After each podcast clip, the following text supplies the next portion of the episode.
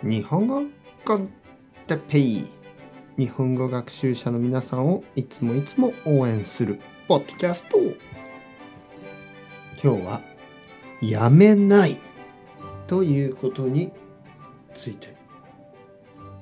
やめない。はい皆さんおはようございます。日本語コンテッペイの時間ですね。元気ですか、えー、僕は今日も元気ですよ。え、前回前の回やめるということについて話しました、えー、それは例えば仕事のストレスが高すぎる、えー、何かをしていてそれがもう本当に自分の健康に悪い病気になってきた、えー、そういう場合はやめるというのも一つのチョイスです。そういう話をしました。今日はやめない。あのえ哲平先生いつも逆のことを言ってますね。反対のことを言ってますね。そう思う人がいるかもしれません。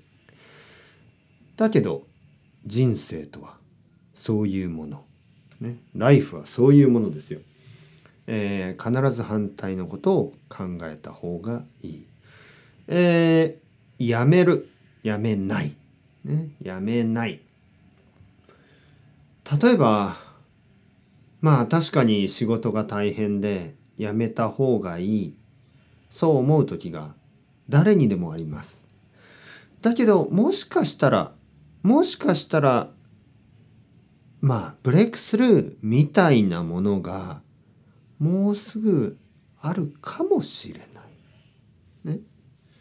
まあまあストレスのそのリミットはもちろんありますよ。あるけどね。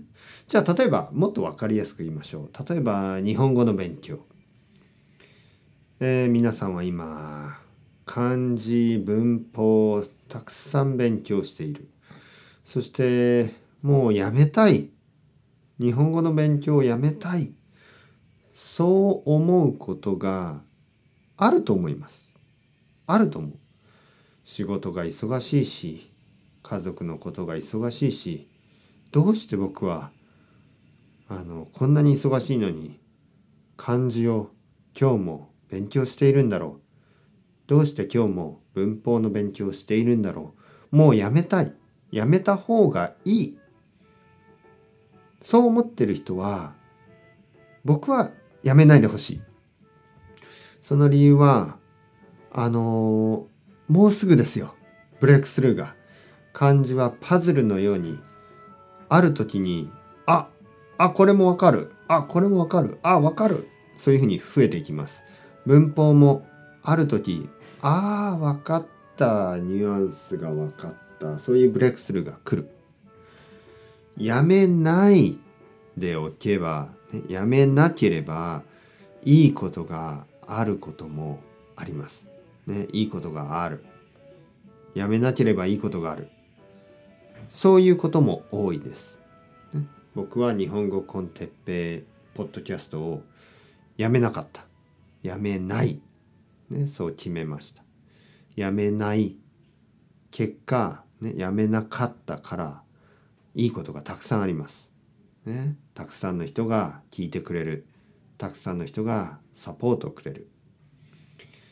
そして僕もあのいろいろないい出会い、ね、いい出会いをポッドキャストを続けているからいい出会いをいい出会いがありました。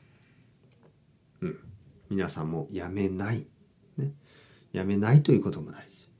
やめるということも大事。自分で考えて何をやめるべきか何をやめないべきか、ね、それを考えて決めてください。それではまた皆さん、 Chao chao, hasta luego。またね、またね、またね。